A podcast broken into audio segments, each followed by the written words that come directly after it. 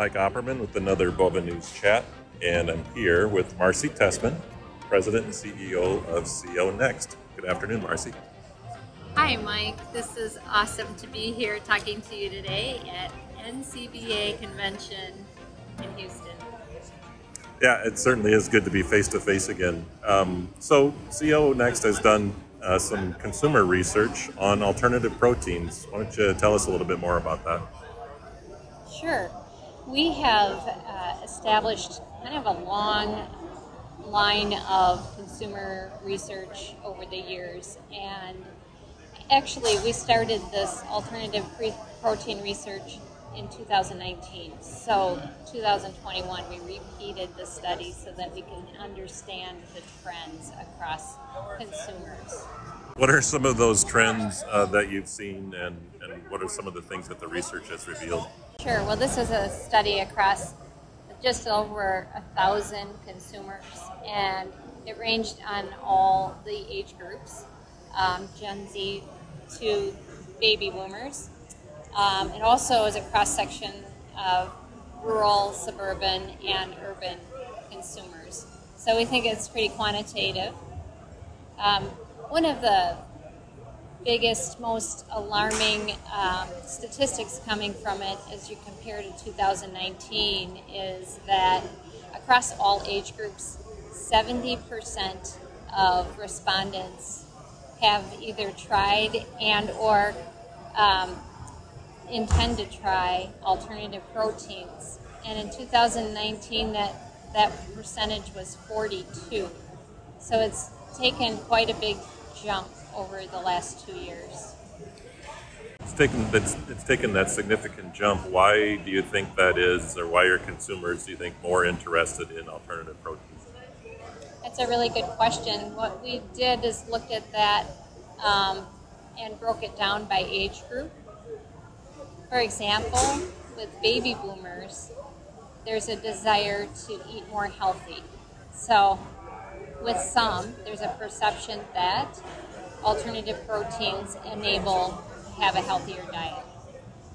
With Gen Z, on the other hand, there is a much bigger um, commitment and desire to help with environmental issues global climate change, uh, animal welfare, uh, water, things that they think attribute to, um, you know, that alternative proteins can help uh, with as well. So, did the study look at things like um, alternative beef or alternative um, alternative dairy products, things like that? Did it break that down, or do you think it's just a general desire to have uh, more of an alternative protein uh, food stuff in your pantry?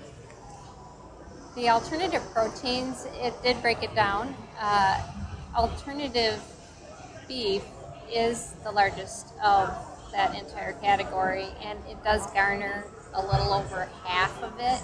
So it does skew it to you know your alternative hamburger, of course. Um, but it did cover all aspects of alternative proteins, and there's been such an emerging trend of that over the years. And uh, we saw that even during the pandemic, the addition of, of new ones into the category. Yeah. So we're here at NCBA, There's a lot of beef here, um, a lot of cattlemen here, a lot of industry professionals here. So what do you, so putting on your marketing hat, what do you think we can do as an industry or as cattlemen to help promote what I would call real beef or real protein as opposed to some of these alternative protein products? Well, I think first of all, with this study and others that are out there, is understanding what those, um, that especially that Gen Z category that's going to continue to grow, uh, what are their motivations, and help them because all of the aspects that came out of the study for the Gen Z uh, population really are aspects of sustainability. And so if you think about it, alternative proteins may help with achieving some sustainability measurements that the industry is uh, tackling. And that's actually one of the opportunities with it. So where do you think the what do you think the future holds in terms of you know continuing to tell the beef story or or um, talking about sustainability in the beef marketplace? I think the future is really great. There's been a lot of discussion here at the convention about sustainability and what a wonderful story we have to tell. I think it even came up at the LPC luncheon today, and it's just really wonderful to see how many of the ranchers and companies and associations are really rallying around that need and that desire to tell that sustainability story. It comes with all sorts of things, you know, especially the measurements that um, they're now gathering, and, and there's just a huge impetus to um, share that information. So I think yeah, we- I think we definitely have a great story to tell, and um, certainly thank you for telling your story about the research today, Marcy. It's been great to visit with you. Thank you, Mike. This has been really fun. And this has been another Bubba News Chat.